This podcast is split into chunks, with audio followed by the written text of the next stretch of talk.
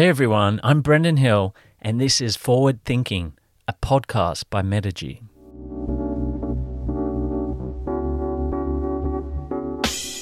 Each week, I talk to inspirational business owners, brands, and marketing experts to learn from their experiences on the front line and uncover what it takes to build a world class business.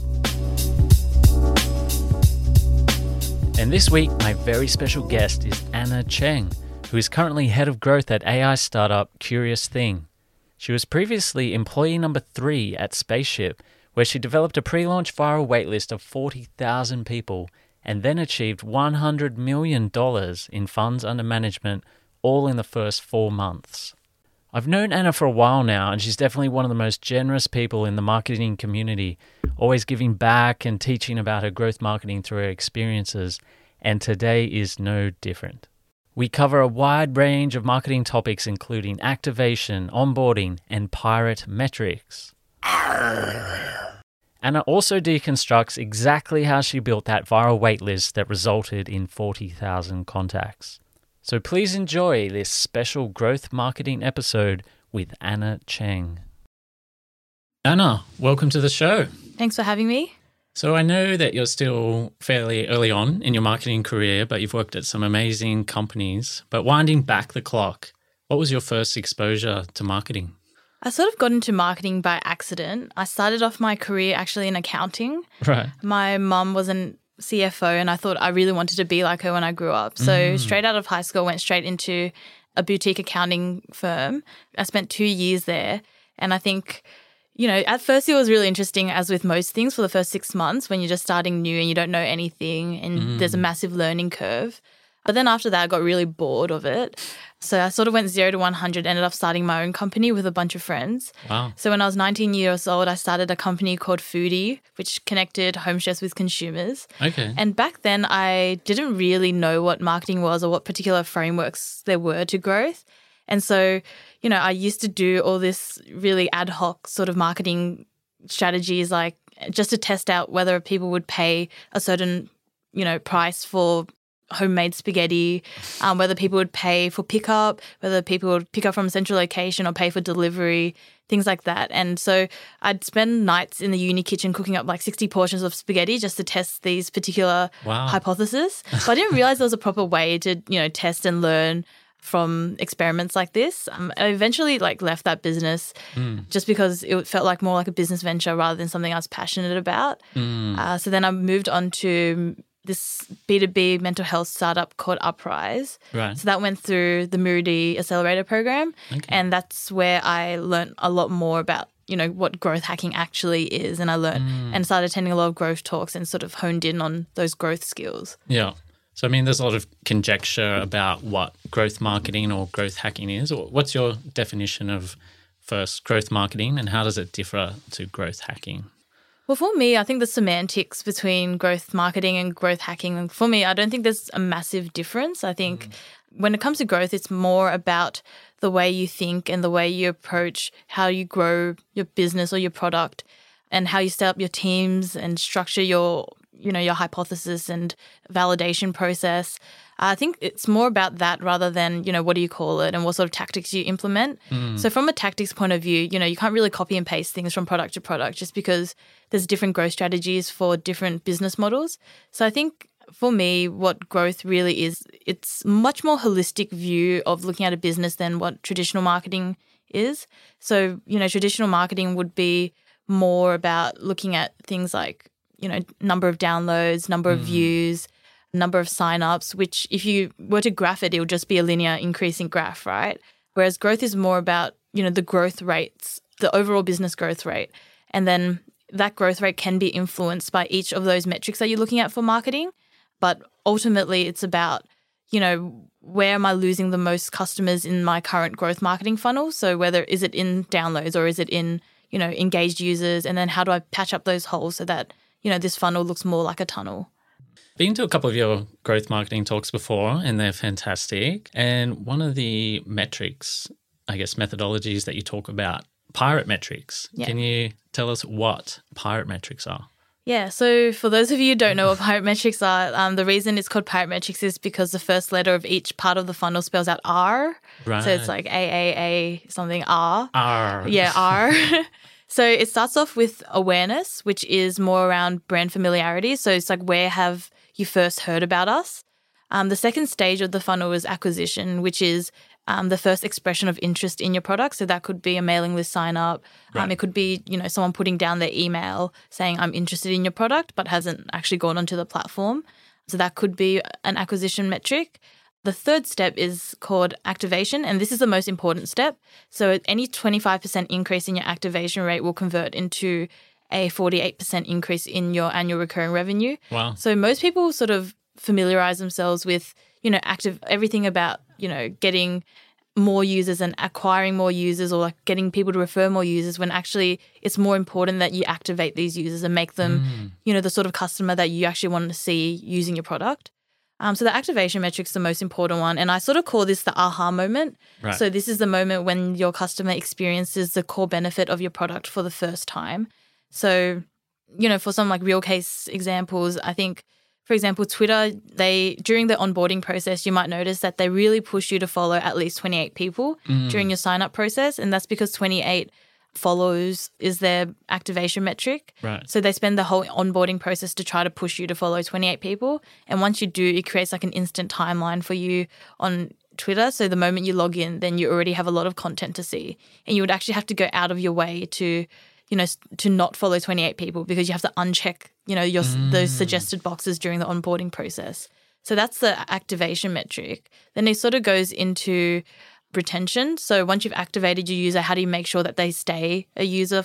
So this really differs between different business models. So for example, if you're Facebook, your retention metric might be daily active users because you'd expect people to use your product daily. Whereas if you're an e-commerce store, you might not expect people to purchase from you daily. It might be something like return uh, recurring purchases um, every I don't know month or three months, depending on what your product is. So your retention metric really differs as well, depending on what sort of business model you fall under.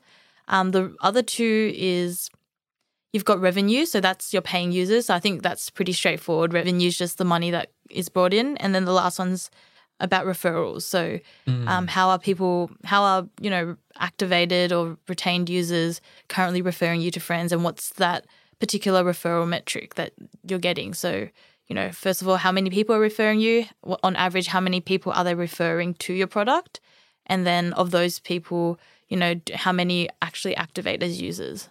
So I think generally forms like the pirate metrics funnel, and you'll mm. notice that at each stage of the funnel there will be a lot of drop offs. And I know I've described it like it sounds very linear, but then like the whole process itself is quite cyclical. So you know there'll be like people that churn from the activation metric and people who churn from the retention metric, and then you'll have to figure out what like you know creative ways on how you can pick those people back up. Interesting. So you touched on activation. What was that statistic on activation? So activation was a 25% increase in your activation metric will lead to a 48% increase in your annual recurring revenue. Wow. And this is just what works out mathematically. Yeah. Yeah, cool. And I mean, for small, medium, and early stage businesses listening, what sort of tips can you give them around improving their activation process? So I think the first thing is actually just figuring out what the core value of your product is. So the best way to sort of find this activation point is you know you look at your retained users or you know for people who are early in their business just think about how you want your user to behave on your platform and then figure that out and then what's that one behavior that they have to do in order for them to realize that particular value and stay as a customer so I think for a lot of people, they worry a lot about monetization. They're like, oh, what if people game my product? What if people, mm. you know, from the freemium, they've already used up all the, you know, good features of my product and then I can't monetize them after that. But I think at the beginning, you don't even know if you have product market fit yet. So at the beginning, mm. you just really want to see if people love your product. And if they do love your product, there's always ways you can monetize. So I think it's about, you know, being able to recognize the behaviors that people take for that lead them to really enjoying what your product is and then willing to sort of upsell themselves later on. I think your activation metric is just something that you need to figure out based on what your core the core value of your product is. So, and then once you've figured out what that is, then everything you build for your onboarding process should lead to your activation metric. Mm. So, for example, if you take a look at MailChimp, you don't really experience the core value of MailChimp until you've you know, really signed up and created your first campaign. So you don't actually know what's so good about MailChimp until you've sent your first email. So if you go through MailChimp's onboarding process, you'll notice that from sign up all the way to activation, which is, you know, sending out that first email, they force you through this onboarding process, which says you have to complete steps one to five, which include, you know, setting up your template, setting up your email details, adding your contacts and so forth before you can progress onto anything else on the platform. So you'll notice that most of what MailChimp does is like just push you towards that activation metric, which is creating your first email. And then once you've done that, then you can, you know, more freely access the other features. Mm. So, I mean, we've talked a bit about onboarding as well. Obviously, a massive area that small, medium business struggle with. I mean, what are the first steps that they can take to start to develop out their onboarding process and activate more users? I think the best way to do onboarding is well, first, I think you need the customer personas. So, you need to figure out who exactly you're building out your onboarding process for because people will react differently based on you know what sort of product it is and um, what sort of journey you're trying to take them through. So for example you know the way you would build an onboarding process for a b2c company versus a b2b company is very different. You would want to find out very different data. You'd for example instead of maybe sign up via facebook you'd do sign up via google or you know you have a requirement that you must use your work email so I think onboarding, first of all, you just really need to figure out who your customer persona is. Then once you've figured out who that is, then you really need to empathize with them and see, you know, what sort of information are they willing to provide, but then not so much that it creates friction for them to get to the core value of your product because you know again what you're really trying to do is get them to experience you know the value of your product as soon as possible so that they can make the decision to purchase it or to continue using it like quite easily so you want to minimize you know, the amount of friction they have to go through to make that decision. So when you're building your onboarding process, once you've sort of figured out customer persona, once you've sort of understand what they're trying to achieve with your product, then I think what you can do after that is you can just do like a blueprint of what you think that onboarding process is, but then I would always cross reference competitors. Mm. So see how competitors are doing it and what other good parts that they're using that you can also incorporate in your own.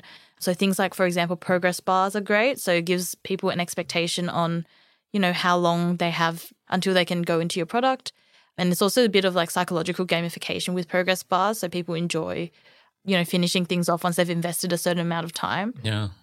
Other things that we typically do is we just screenshot like competitor onboarding, um, put them all in like a folder and then just like cross reference to see which makes more sense. So I think, you know, for B2B productivity tools, for example, I think like Asana has mm. a really good onboarding process. So they've got one that, you know, really forces you to use your work email because they know exactly what sort of customer persona they want, which is, you know, we only want businesses and we only want businesses that are serious about using this productivity tool. So they only let you sign up with work email. Right. If you sign up with an email that ends in at gmail.com, mm-hmm. you'll go through another page which says, please verify your email. And then a pop up will come up and say, mm, this seems like a personal email.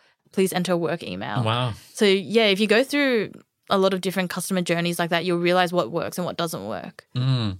So, I mean, it's an important point that you mention looking at competitors. And the quote that always comes to mind for me is the Sun Tzu quote If you know your enemy and you know yourself, you need, need not fear the result of 100 battles. And I mean, it's something that people really don't put enough emphasis on is, you know, taking a deep dive on their competitors. And I know a lot of businesses and startups don't put enough emphasis on this because, I mean, you can find out what's working in the market straight away. You know, these guys have been testing different channels, spending a lot of money, so you can leverage that data. Can you talk us through a time at maybe your first startup that you worked with, uh, Spaceship, and how you guys research competitors and how that formed some of your thinking for your marketing strategy? Yeah, so with Spaceship, I think something a little bit cheeky that we did very in the early days was we used this tool called SEMrush. Right. Um, there are lots of different you know tools that do pretty much the same thing as SEMrush, including you know Ahrefs and so forth. But basically, we, what we did was we used SEMrush to sort of view the analytics of how our competitors were doing their AdWord campaigns and what sort of words they were ranking for right. in terms of SEO as well. So we realized one of our competitors, you know, 70% of their site traffic was coming from one very specific AdWords campaign. Um, they were bidding a pretty cheap price for it. So we thought it would be funny to, you know, bid a little bit higher on those AdWords. So then we would rank first for that particular AdWord and then take most of their traffic. It worked quite well actually. So we did get a lot of their traffic, but then we also got an angry email from their CEO. so we stopped that campaign, uh, f- you know, out of goodwill. Yeah. But yeah, like a lot of things like that, I think it's just like things that you find once you actually start doing your research on competitors.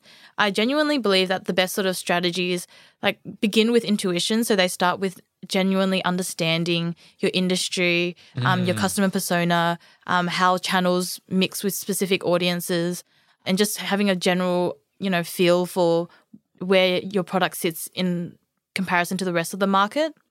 And then after that, I think you can do a lot of data related things.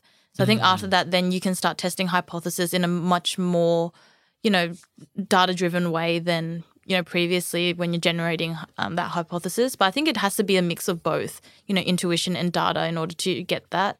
And I think um, the best way to sort of feed your intuition and also like in a slightly data driven way is actually just to do your research and like to look at tools like SEM Rush to see what competitors are ranking for, to see you know what they're doing well, what they're not doing well, and then see how your business model fits somewhere in between there. So you can't always replicate your competitor strategies because maybe they have a different business model to you. For example, Canva is a freemium model, Photoshop is like, you know, a paid subscription model. Yeah. The way that they would market their product is just different because, mm. you know, Adobe would want you to pay, you know, upfront, whereas Canva just wants you to sign up.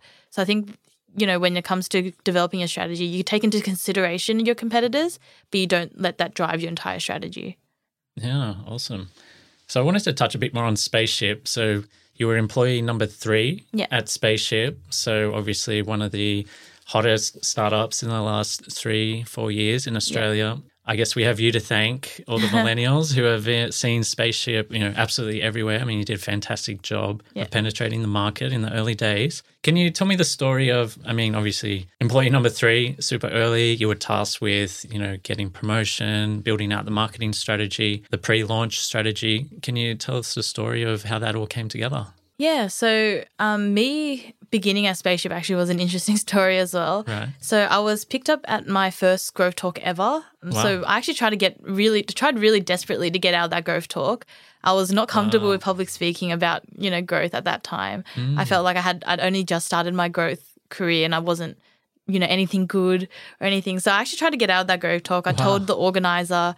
I was like, sorry, you know, I'm going overseas that week. I probably won't be able to make it. And he was like, oh, that's great. Like, I'll just move the date to suit you. So I literally had no choice. I had no more excuse after that. Wow. I had to do it. So I went and did it. And then the CEO of Spaceship actually picked me up from that particular event and he said, Wow. let's grab a coffee. And I spent the rest of that interview with him, um, just trying to convince him that I wasn't that good. it was my first Go Talk ever. You know, I'm not as good as you think I am, sort of thing. And and then for some reason he was like more interested. He's like, I think I enjoy the fact that you're starting from blank slate. Wow. And he's like, you know, do you think you can get me to $100 million in funds under management by March 31st, which was around four to five months after that meeting? Wow. I was like, oh, to be honest, probably not. I was like, but I'll try my best. I think maybe because I was given that really difficult task, I, you know, I was like, you know, what would happen if I just, you know, put everything into this, didn't get distracted, and then just did this thing, one thing for the next couple of months and see if I can achieve it. Right. I was like, even if I don't make the 100 mil, I'm pretty sure, you know, I would try my best and get somewhere close. Yeah. Um, so I ended up, you know, I had a banking internship the next day that I was meant to start with Yeah. With a big bank, and I called them up and I said, "Sorry, I'm not coming in tomorrow. I've got something new." so they'd already, you know, organized like a laptop and a phone for me, and I was like, "Sorry, I'm not coming in." I also deferred uni as well, which Oh, I so you were realized. still in uni at the time. yeah, I was still in uni at the time, so Wow. I just made the decision to defer. I didn't tell my mum yet. After I told my mum, I got got into big trouble, but Yeah, it eventually paid off, and now my mum doesn't tell me to do anything anymore, so it's all good. But that's how like my career at Spaceship basically started. So I actually spent my first week at Spaceship just calling up around 200 people going through, you know, why did you sign up to Spaceship? What are your goals with superannuation? What do you care about when it comes to superannuation? So is it transparency, is it returns? You know, is it your investment philosophy? What exactly is it? Um, what do you currently not like about your super fund? And then how would you describe spaceship to a friend or a colleague? Right. And what I basically ended up doing was I so I called everyone up manually. So I was on the phone with them for around 10 minutes each.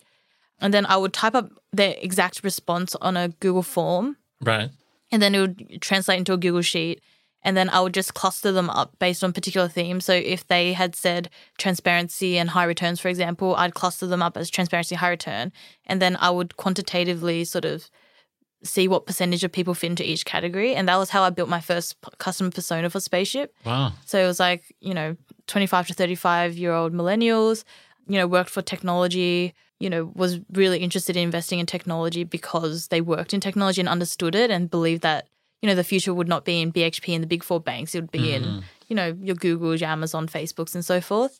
And so ended up building out that persona. And once I had that persona, then it was very easy to sort of think about, you know, what, given this persona, what helps them drive particular psychological decisions when it comes to, you know, investing superannuation, for example. And I think that in the early days, when you have a superannuation product, which is very high end, is in a space that's crowded with people who've been there for decades, yeah. it's very difficult for you to convince someone to try something new, right? Because you're putting your retirement savings, which, and if you have, say, $50,000 in superannuation, fees would be around like $800 per year. So you wouldn't really make that decision to, you know, give a fund manager $800 a year just, you know, from a Facebook ad or from anything like that. So I think a lot of it had to come from, you know, what are those, you know, irrational psychological triggers that you can use um, in order to make that decision a lot easier than it is. So what you want to avoid is you want to avoid them doing, you know, very specific price checks. So, you know, them doing them looking at a different superannuation fund's website, you know, going through the PDS, comparing it to your PDS. Mm. And even if, you know, your product is better than theirs, there's just so much, you know, mental deliberation and they have to go through so much effort to do that that they'd probably end up procrastinating and not, you know, rolling over anyway. So I think that was my main goal when I thought about, you know, how do I make people make the decision to roll over to Spaceship, which is a completely new fund, is a startup mm. um, sort of thing. And it, we didn't even have a technical platform at that time. Wow. So the first thing I thought was, okay, well, I think people make decisions based on who they look up to. Right. And I think this is particularly true when you look at e-commerce stores and how, for example, Showpo's doing their marketing. A lot of the people they use are like social media influencers and they, you know, just wear the clothes. And then a lot of girls would buy those clothes because they're like, oh, I want to be seen like in a similar light to that social media influencer. Yep. So that's very similar for most people as well. So in the tech industry, I think a lot of people look up to people like, you know, Jane Lu, CEO of Showpo, or Mike Cannon-Brookes, the CEO of Atlassian. Mm. And so we actually featured a lot of these influencers on our ads. So we were like, you know your your super's invested like you're retiring in five years, but you know you've still got forty years until you're retiring. Yeah. Like, do you know what you're invested in now? Do you know where your super is? Do you know who's managing it? And that sort of ads were the ones that we ran with Mike Cannon-Brookes and Jane Lu, and they performed extremely well. Right. So we'd get an email for around like three dollars or so. So that was a really good campaign that we ran. But obviously, like I mentioned before, people don't usually make decisions from one Facebook ad, yeah. especially for financial services. Mm. So then I was like, okay, well, what's a second barrier? Like, what's a second little nudge that people need um, in order to make this decision? And I was like, okay, well, usually when you see an ad on Facebook or you see an influencer do something, you'd ask a friend, hey, what do you think about Spaceship? Or like, have you heard of Spaceship? What do you think? So we ran this waitlist program, which is basically something that we had modeled off Robinhood's one. Okay. So I think really good growth strategies are ones that they're, they're not really anything new. They're just mm. things that have been working for like the past couple of decades, but it's just been moved into like a digital format. Yeah. So, for example, referral campaigns have been, you know, operating since a long time ago. So, you know, early days people would do chain mail via like putting a piece of paper in like people's letter boxes and then getting them to pass it along.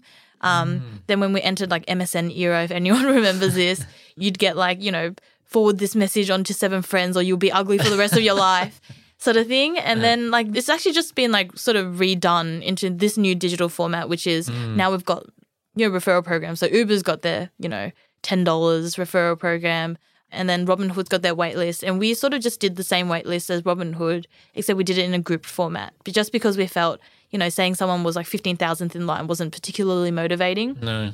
So we just did like a grouped referral program where If you put in your email, you're group 36. Right. If you completed the form with all your personal details and verified your number, you'd get bumped up 10 groups to group 26. Okay. And then for every person you referred after that, you'd get bumped up another five groups. So if you referred five people, you'd get into group one, Right. um, which meant you get early access to Spaceship once we launched. So that was the general like psychology and gamification behind that referral Yeah. program, and that worked really well for us, especially in conjunction with the Facebook ads because the Facebook ads will bring in a lot of momentum and a lot of traffic into the website, and then the website would convert them into waitlisters. So we had a really good conversion rate for that particular form as well, just because we gamified it. Um, and then on the final thing, I think a lot of people still trust data a lot. So we did a lot of PR with like AFR and stuff like that. But yeah, I think it was like the amalgamation of like this whole campaign that Yeah. sort of made people end up rolling over to Spaceship. So in the end, we ended up with 40,000 waitlisters, which was Wow. actually 60,000 short of what I was meant to get. Oh, so, oh, really? so Paul thought that, oh, so the CEO of Spaceship thought that, you know, 100,000 signups was what we needed to get to $100 million in funds under management Right. when really we still achieved that within like 40,000. So they converted to $100 million in funds under management in early April. So I was like a couple of days late from the, you know, 31st of March goal, but Yeah. we got there in the end. Yeah. Oh, amazing. Amazing story as well. So, I mean, you mentioned starting from scratch, and there's a lot of business owners that don't have any idea about marketing. They're starting from scratch. What could you recommend to those guys, and what sort of tools helped you in the early days, and what tools do you still use to this day? I think like the most important thing is like don't try to scale when you're not at scale. So if mm. you're not at a size where you have to automate most of your marketing processes, you don't actually have to. Yeah. So you can just, you know, as quickly as possible try to test specific channels, see what works, what, you know, marketing messaging works. And then once you've figured out that, then you can start investing more heavily in those particular channels.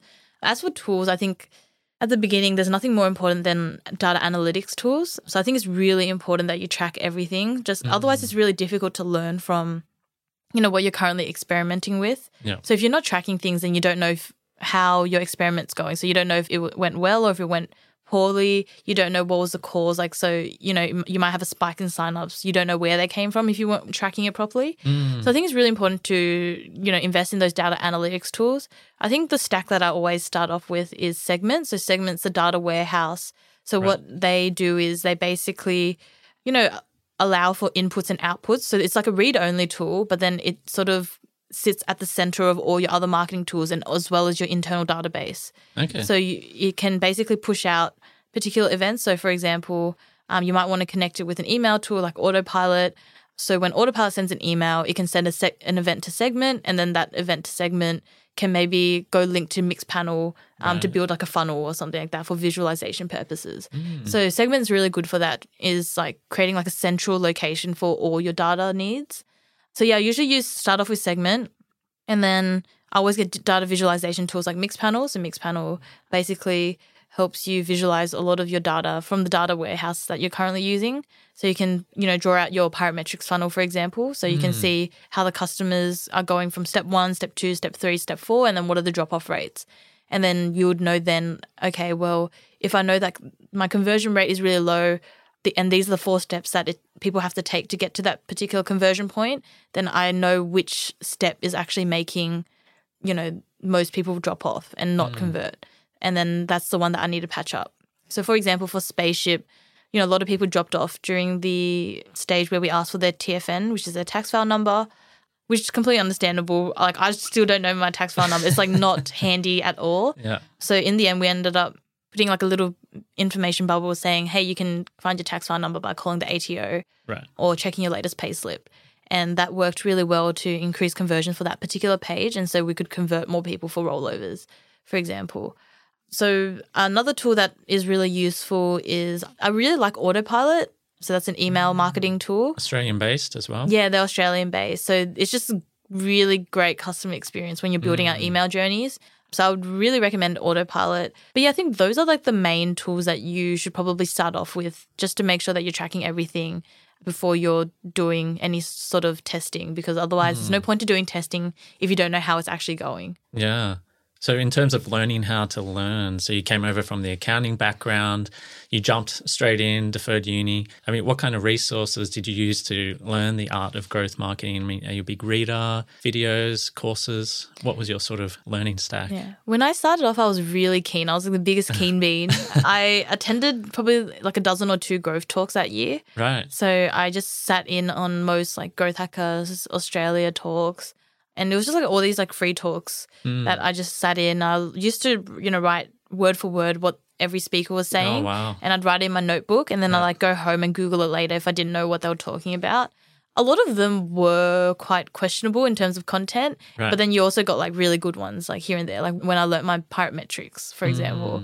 So I think in the end, like the reason I do a lot of talks is because I really wanted to just sort of consolidate a lot of what I had learned from other people as well as my own experiences and then only pass through the good parts and not the mm. you know bad parts because you you tend to get a lot of like agency people who also like just say things to promote their own work Yeah. that doesn't necessarily help startups but I think what I ended up taking away was the good parts after I'd like done a lot of research on Google and things like that. I think another good person to learn from is like Brian Balfour, who was the VP of marketing at HubSpot. So he's got a lot online course that's on his website, and then he also runs a program called Reforge, which you can apply for if you've been in growth for three years. So Reforge is more like I think it's more taking people from a foundational level to like a more advanced level. So if you've been doing marketing for three years, you might want to consider doing the Reforge course. The only bad thing about it is that it works on I think Silicon Valley time. Right. So some of your meetings might be like two a.m. or something like that. Yeah. So that's the only bad thing. But I think that that course is really good as well. Yeah, so mostly I've just been going to talks and learning that way. I did read a lot, but I don't think it was mm, learnt from books. It was just more like articles here and there to sort of understand. Right. Any Issue. particular books that you could recommend to the audience? Yeah, so the really like cliche book recommendations like The Lean Startup, and there's another one called Traction. Traction. So those are the two books that most people recommend, and I, you know, I also recommend them. But then I actually find general behavioral economics books really useful for growth. So I think they really sort of teach you what are the sort of thought processes people go through before they make particular purchase decisions, um, and then also what are those like psychological ticks that you can use to help people make decisions a lot quicker and like it's irrational, but ideally, you know, you have a good product and they're making that irrational decision for a good reason. So things like, for example, when you're doing pricing, you might want to have a tiered system just so you know they're not trying to compare your product to other products even though you have different features. So you might want to do you know maybe you have a free tier a standard tier and a premium tier. Maybe your ideal state is you want them to purchase a premium tier. So you make the premium and standard tiers priced quite similarly, but then the premium one has a lot more features and a lot better features and things like that. So then when people are doing that mental calculation in their head, they're like, oh, well, standard is worth this much, and it's mm. only such a small increase to get premium for all this extra features. So maybe I'm going to go with premium. So it's like these psychological ticks. And the book that I read to learn about that was called Predictably Irrational Okay. by Dan Ariely, I think his name was. right. So that was a like really good book that I read, and I thought it was like super interesting. And the author's background is super interesting as well. So he, I think when he was a child, he burnt like three quarters of his body or something. So he, you know, found it really difficult to go out, especially mm. when he was under so much pain. So he spent a lot of time observing people, and that's where he started learning all these psychological, you know, ticks that make people make specific decisions. And then he ended up becoming a behavioral economist because of that. Wow. So would highly recommend that book. Yeah, no, we'll put all the books and all the resources Anna's mentioned in the show notes that you guys can find at metigy.com forward slash podcast. So, Anna, thanks so much for all the value you've given the audience so No far. I mean, so many notes and books that I'm going to check out personally as well. A couple more questions before we wrap up. So, obviously, it's important to have business mentors in your life, especially around marketing. And I know you do a lot of advising and you're giving back to the growth community as well. Can you tell us a story of the time that a mentor has helped you in your business life and who are your mentors? Yeah, so I've had a couple of mentors. Like, so the C, I always work for companies where I think the CEO is a genuine mentor to me. So when I started off at Spaceship, the CEO of Spaceship, he, I think he provided a lot of guidance towards, you know, how do you work in a way that, you know, can set other people up for success as well. So it's not just about you and your role, but like how do you make sure that you work well with others as well. So he taught me, you know, how do you do think in a very strategic growth mindset. So he was really good at that. So he he's probably one of the best salesperson I know. Right. So he um, was really good at you know painting that narrative for Spaceship, and then getting you know lots of investors to invest in Spaceship as well. So I learned a lot from him strategically as well as in terms of you know how do I do reporting properly so that you can help the business grow as well. And so everyone's got a good understanding of where growth is at in relativity to the objectives of the business. My current CEO, Sam Zhang, uh, CEO of Curious Thing, he's also sort of in that mentorship capacity where he's mentoring me to be like become a leader of growth, how to you know lead teams, how to Awesome. communicate openly, and things like that. So I think for me, like those soft skills are really important as well. So I'd only ever work for people who I feel like can genuinely teach me those type of soft skills, like how do you influence people and, and how do you also communicate in an effective manner so that you help other people achieve what they want to achieve as well. And then from like a more specific growth perspective, I've also got mentors like Andre, who's the head of product and head of growth at Airtasker, previously Canva. So I was very lucky that the CEO of Spaceship connected me up with him very early on in my career. Right. So I think he taught me a lot of the frameworks really well. And every time I talk to him, you know, he has a really new perspective that he can offer me. I think like that's the best part, which is, you know, I actually love being told I'm wrong. So I love it when people are like, okay, th- actually, you could have thought about it from this perspective. And then after that conversation, after most conversations with Andre, actually, I feel like I'm like, oh, I feel like an idiot, but I'm like such a happy idiot because Yeah. now I know exactly like what I want to do next. So I'm very lucky to have Andre as my mentor, and he's still my mentor to this day. Oh, wow. Um, with uh, Curious Thing as well. So he's you know joined us as an advisor as well. So I think I was like very lucky to have him, you know, sort of guide me through my growth journey. Yeah, he's amazing. Tell us a bit more about Curious Thing.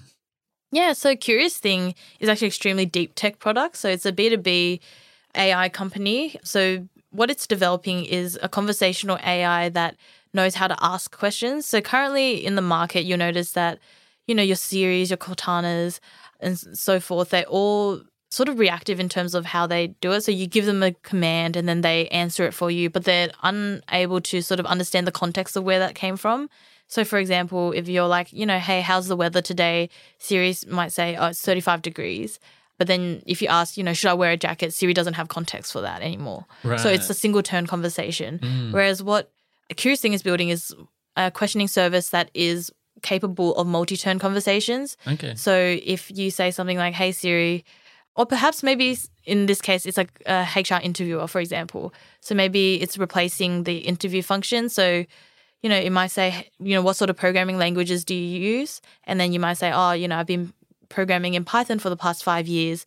The AI would then know to ask, oh, oh, okay, so you know, have you tried f- like Flask, for example? Mm, So no understands the context of what you just said, and then it's able to generate follow up questions. And the idea of it is to is able to derive new knowledge from people. okay. So it's more about you know sourcing knowledge from humans rather than you know answering questions for humans. And I think that's like the main differentiating factor from you know Curious Thing and other types of AI companies in the market. So the first case study that Curious Thing is going through is the HR interviewer. Okay. So we've worked with like a lot of big companies like Quantium, AWS, CSIRO, and things like that to help them with like high volume recruitment through this specific interviewing tool. Amazing. Yeah. We'll put that in the show notes as well. So once again, Anna, thank you for dropping so much valuable content to the audience today. We have a couple of abstract questions that we like to end with. Yeah. So you ready? Yeah, yeah. I'm excited. So the first one is if you could have a billboard that all business owners could see, could have text, visuals, whatever you want on it, where would you put it and what would it say? if I had a billboard that I could put anywhere, I'd probably put either one in like a highly populated area, so your typical like Times Square answer, or I would put it on the moon, I think. I Oh, think the nice. moon would be a nice place to put it. I think the moon, just because it's a more unique sort of location, it generates Mm. hype. So the virality is sort of there. I think with like answers like Times Square, Mm. um, you know, it's so expected that you would see an advertisement there. People expect to see it and then people see it and forget. Whereas if you put something on the moon, like how often Mm. has that been done? Not that often. no. I think that would be more like a long term sort of impression that you could make. um, that could get a lot of media interest as well. Um, what would I put on a billboard? I'm not sure. It'd probably be, I don't know, it'd be like, I'll take money from someone else who want, has something specific that they want on the billboard and I'll put it up there for them. I mean, I you, have could, no you idea. could potentially leave it blank. That might get, uh, you know, more sort of shares. People can come up with their own meaning. Yeah, I think that would be like a nice, like philosophical Yeah. way to do. But then it's like I don't know what sort of value I can generate from that particular thing. So you know, if I ever do put a billboard up on the moon, my DMs are open for any advertisements that anyone wants to put on there. I have no idea what I'd put on that billboard. Well, Yeah. I'll tell you, it is a fantastic segue to the next question. And it's also the 50 year anniversary of the moon landing this week oh as yeah, well. nice. A question that we like to ask all of our guests. So, are you, are you ready for launch, Anna? Yes, yes. So, you're on the first flight to Mars with Elon Musk and the first settlers aboard the SpaceX Starship rocket. What business do you start when you land on Mars, and how do you market it to the new Martians? So I think if we were to avoid like the obvious answers, which are you know getting monopolies over resources that everyone needs, like water and housing and things like that, I would probably open the first bank there. Okay. Um, I think the best way to make money is to help other people make money, Mm. and I think. I was thinking about this question, you know, with so many business opportunities that you can capitalize, the best way to do it is just to give people the capital in order for them to achieve those particular dreams that they also might have in regards to what sort of businesses they want to open. Yeah. So the first thing I'd open is probably like a bank, Nice. um, give or like a investment firm or something like that, which basically allows people to borrow or you know give up some of the equity in order to build out their first businesses, which might be you know that monopoly of water or that monopoly of food or the next Amazon or so forth. But at least you can start off with something like that so that they get access to capital. And then it's something that's also, I think, like more of a passive thing. So once you've set it up, then it sort of operates on its own. And also don't think it needs much marketing. Um, So if you're the first bank there, you probably don't need to market too much. It's just where people go for capital. yeah. I think that would be interesting. Which also opens, I guess, the can of worms to like, how, you know, what sort of currency is on Mars. So potentially, you could also, you know, branch out your banking license, um, if there is one, to you know, opening it up to you know, starting up a new Mars currency or some things like that. I think that could be interesting as well. So some kind of decentralized currency. Yeah, it could be. I'm. I'm hesitant to say cryptocurrency, but you know, like I'd definitely say I'd like start a fintech and bank um, to begin with. And I think a lot of the patents in the world currently are like quite regional. So Right. once you you know move to Mars, you can probably replicate a lot of the patents that exist on Earth. So you know the business opportunities are endless there. Mm. Yeah. So, you know, I'd probably offer that nudge people towards the decision of, you know, maybe you want to replicate some of those patents and then you Mm. can borrow money from my bank to do so, sort of thing. But yeah, I'd probably just, yeah, I don't think banks and things need much marketing. So Yeah. luckily, we already know that there's a product market fit. Yes. So all you sort of need to do is just make people aware of it, which can be done through like traditional marketing. Yeah, and I'm Yeah. sure you'd be able to build an awesome pre-launch waiting list as well. Yeah, like pun not intended, but yeah. And then you've got um, intergalactic possibilities with your billboard on the moon as well. Yep. We can yep. cross sell to different planets. It's, Yep, uh, on the way to Mars, they might pass the moon. I don't know if that's actually astronomically correct. I don't know if you do pass the moon to get to Mars, but yeah, could potentially fly past that billboard where I'd advertise my own Your bank. own bank. Yep. There you go. So, Anna, again, thank you so much for coming on today. Is there anything you'd like to say before we wrap up? And how can people get in touch? So people can get in touch via my Twitter or LinkedIn. So I think my LinkedIn handle is Anna Q Cheng, and that's the same for my Twitter handle as well. So you can get in touch via those two social media channels. Otherwise, I don't really have much to add. But thanks so much for having me. I think the questions are really interesting. No, welcome. Thank you for providing so much value. All of Anna's resources and notes will be in our show notes that you can find at metigy.com forward slash podcast. And once again, thanks, Anna. It's been fun. Thanks. From Metigy, this is the Forward Thinking Podcast. I hope you got a lot of value and actionable tips from today's episode. If you like what you heard, you can help us out by leaving a five star review on Apple Podcasts or your favorite podcasting app. If you know a business owner who needs help with their marketing, and I mean, don't we all know one of those guys, tell them to check us out. Never miss another episode by subscribing on Apple Podcasts, Spotify, Google Podcasts, or wherever you listen to podcasts. To find out more about Metigy and get a listener exclusive three month free trial, visit us at metigy.com forward slash podcast. You can also view all of the resources and tools mentioned in this episode at metigy.com forward slash podcast. And while you're there, why not listen to some other episodes and join the world's leading community of forward thinking marketers? I'm Brendan Hill, your first business connection, and I'll catch you next week for another award winning episode of the Forward Thinking Podcast.